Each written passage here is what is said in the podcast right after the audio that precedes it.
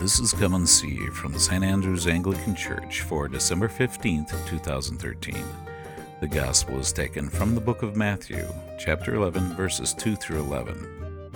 The message is by Father Ron Baird.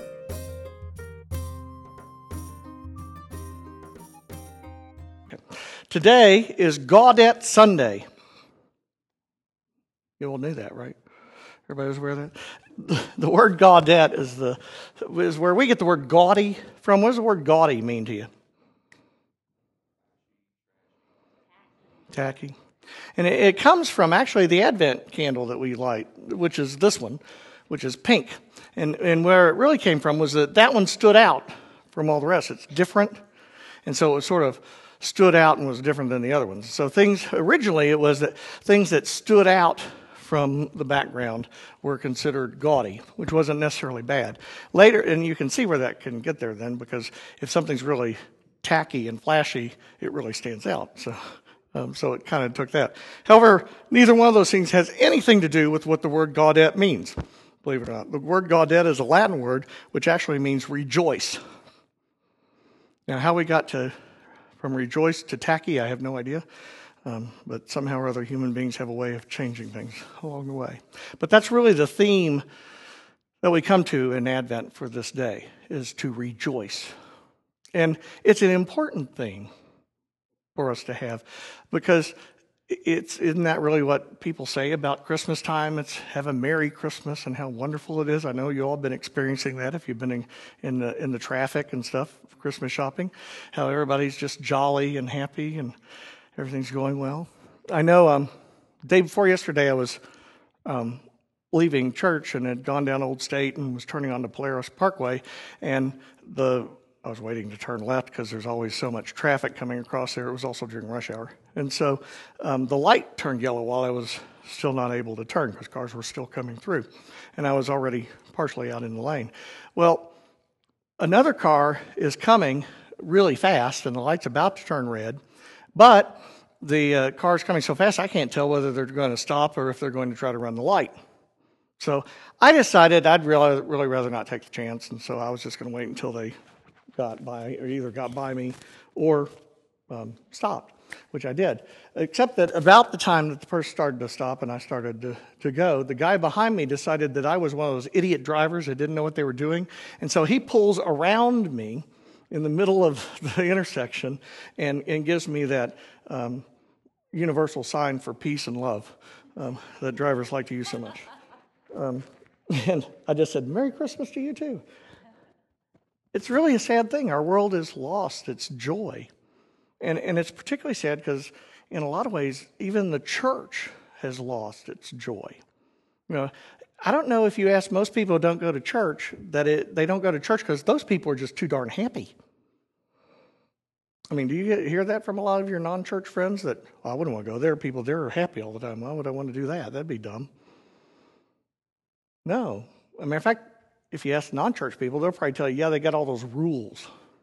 And, and a lot of what you see on TV and all is the church going out and telling people what's wrong with the world. You know, how these people are bad, or this law's bad, or this thing's bad. And they, they preach, they even have a term for it, by the way, in some groups called, they preach against it or if you're in West Virginia in the hollers, that you preach again it. Um, but I can say that because I was in West Virginia. But, but it's sort of this thing that somehow, if we just tell it the way it is, and and you know, you know, and beat beat them down enough, they'll get the point, and they'll be convicted, and they'll change their ways. And now the church has been trying to do this now for over hundred years. It doesn't seem to be working real well to me. I don't know about you all, because I think it's antithetical to what we're about. When Jesus said to go and proclaim, what did he tell us to proclaim? Good news. Is there any good news in telling people how wretched they are? No. And in fact, do people really need to know how bad the world is? You think they've had trouble figuring that out? If they do, all you got to do is turn on the TV, watch the news, that'll tell you. And, and as a result, though, the church has not lived up to its calling which is to be a community of joy, a community of good news, a community that doesn't see the world as falling apart, but sees the world as a place where the kingdom of God is breaking in around us. a place where God is in control and will win. And so it's not our job to fix everybody. That's going to happen anyway, by the way. You know, it, sin and evil will be destroyed. We don't have to do it, God will take care of it. Um, what we are called to do is to call people to recognize the one who can do it and to recognize that his kingdom is at hand. Because that's really the message that Jesus preached more than anything. What he said was, the kingdom of God is right in front of you.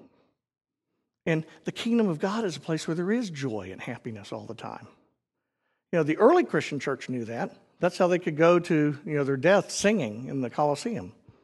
It's how um, people like Pliny the Younger um, wrote about the Christians when he said, Oh, those Christians, how they love one another. It, was a, a general sense of that there's something about those people that's different. They don't seem to be you know, beaten down by the things that everybody else is beaten down by. And what that was was the joy. So if we're called to have this joy, how do we do that? I mean, how do you live in a world that's like ours and not do it? Because, I mean, let's face it, if, if you take a test in school, do they go through and, and mark all the right answers? Which ones do they mark? The wrong ones, yeah.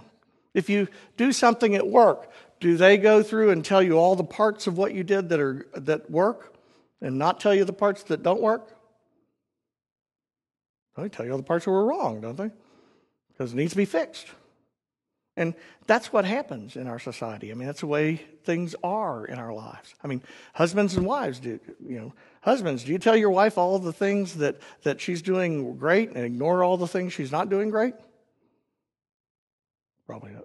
Eric goes, I do, because it's not safe. but we have a, it's, it's the way we're raised almost. We're trained to look for the problem and to fix it, you know, to do something about it. And it's not that fixing problems is wrong, I mean, that's fine. But when it becomes an obsession, when it begins to dominate who we are as people, then it's really destructive. Because what happens is we become so focused on the perfect that we forget the relationships and the love and the hope that is meant to be in those relationships. Imagine what it would be like if God never had anything to say to us unless we got it right perfectly. I mean, we'd be out of luck, wouldn't we?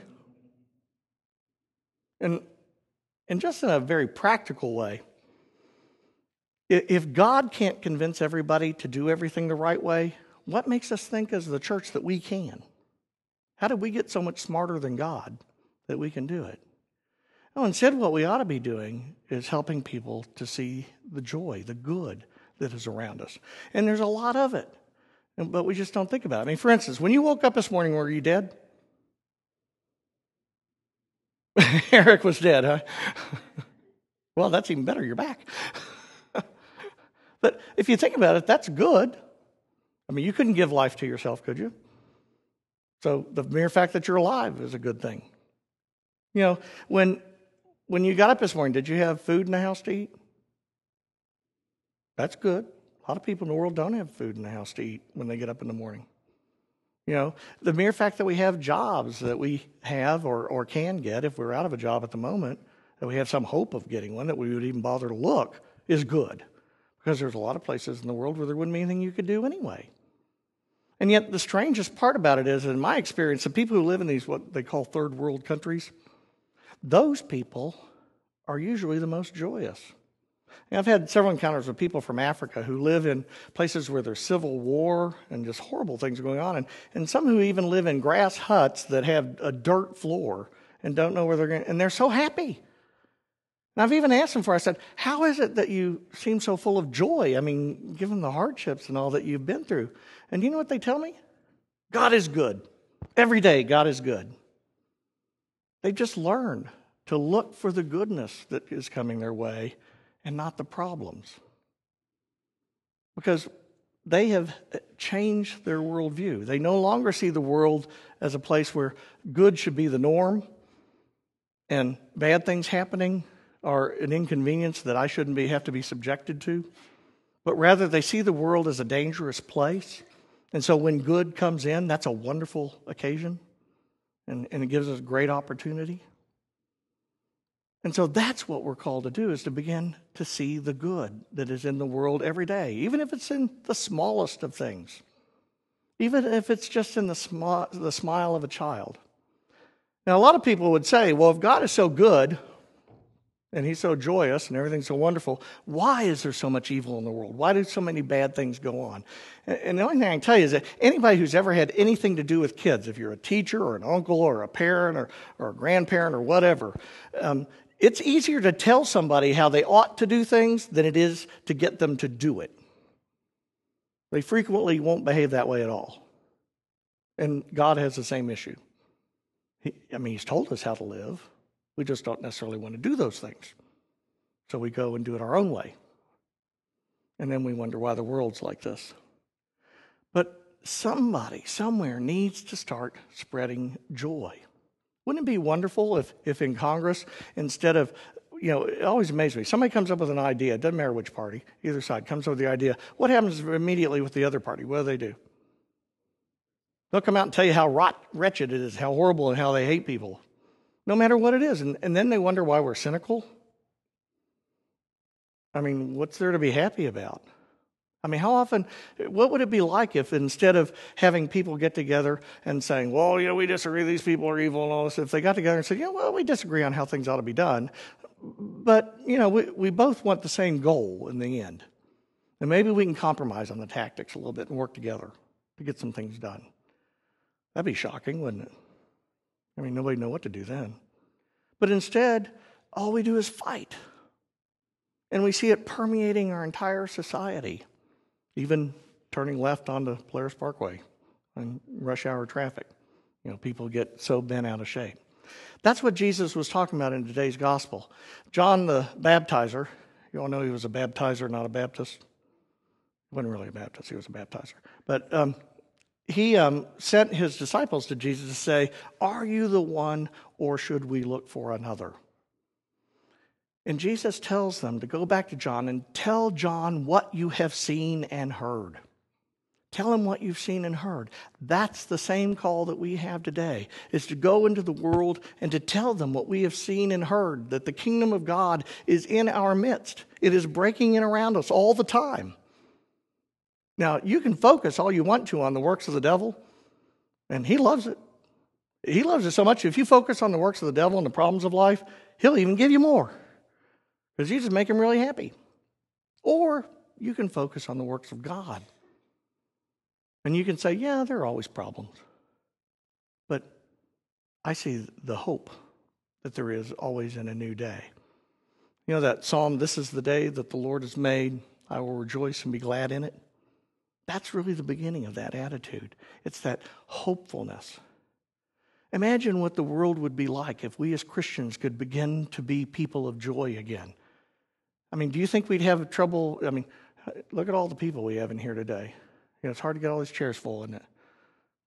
But it's interesting. Most of those people don't want to come in, not because they're afraid they'll be too happy if they came in, but because either they think we're irrelevant or we don't have anything but bad news to tell them. If we could turn that around, wouldn't most people flock to it? Wouldn't you like to go somewhere where things are better? I mean, when you go to dinner at somebody's house, do you like to go to a, friend's house where the, the husband and wife bicker all through dinner while you're there? That's not fun, is it? Do you like to go somewhere where people laugh and joke and enjoy one another? Yeah. Well, it's the same thing for the church. We have to focus more on loving one another and being joyous. And the rest of it is just tasks, things that we need to do but they don't involve judgment and value. You can actually say something isn't working and still be happy at the same time, believe it or not. But that's our job, is to go and tell people what we have seen and heard. But we have to do one thing first, and that's start looking. Because if we don't start looking and we don't start listening, we're not going to see and hear anything except for the bad news. You know, we hear about that all the time. You know, last week a lot of people you said, "Oh, did you watch the game last night?" Uh, yeah, was bad news. Unless you were a Michigan State fan, which it was good news. But, um, but you know, we, we're good at spreading bad news. I mean, I have one piece of really good news for all of you today. Did you all know that the the what is it, Mega Millions jackpot that nobody's nobody won yet? It's up even more. Here's good news. There's still hope. Not much, but there's still hope. As somebody said, you got to play to win. But I always said, I don't know. It strikes me as sort of like putting your, you know, dollar bill in the in the down the garbage disposal and hoping it comes back out a thousand dollar bill. Um, chances are about it. Well, actually, they're probably better than with that. But the truth is, is that in everything there are always two sides. Every problem has a silver lining. Everything that happens in your life has hope, and it has hope for one basic reason: that God is in control. You know, that's the one thing that we know that nobody else who isn't Christian gets God wins. God always wins. And while it may not look like it in the moment, He's still going to win. And if you know that, then the problems of the current time are no big deal. You just move on till you get to the part where He wins. No disaster, no you know, difficulty that you're facing is something that can't be overcome. Because if God is for us, who could be against us? You know, there's nothing that can be done to us. And so on this day, Gaudete Sunday, we're called to remind ourselves again that the joy that is coming is not just, you know, the presents that are under the tree that we're going to get to open. The joy that's coming is the fact that God loves us so much that he is with us always, Emmanuel. And he is calling us to look and listen so that we can go and tell. Amen.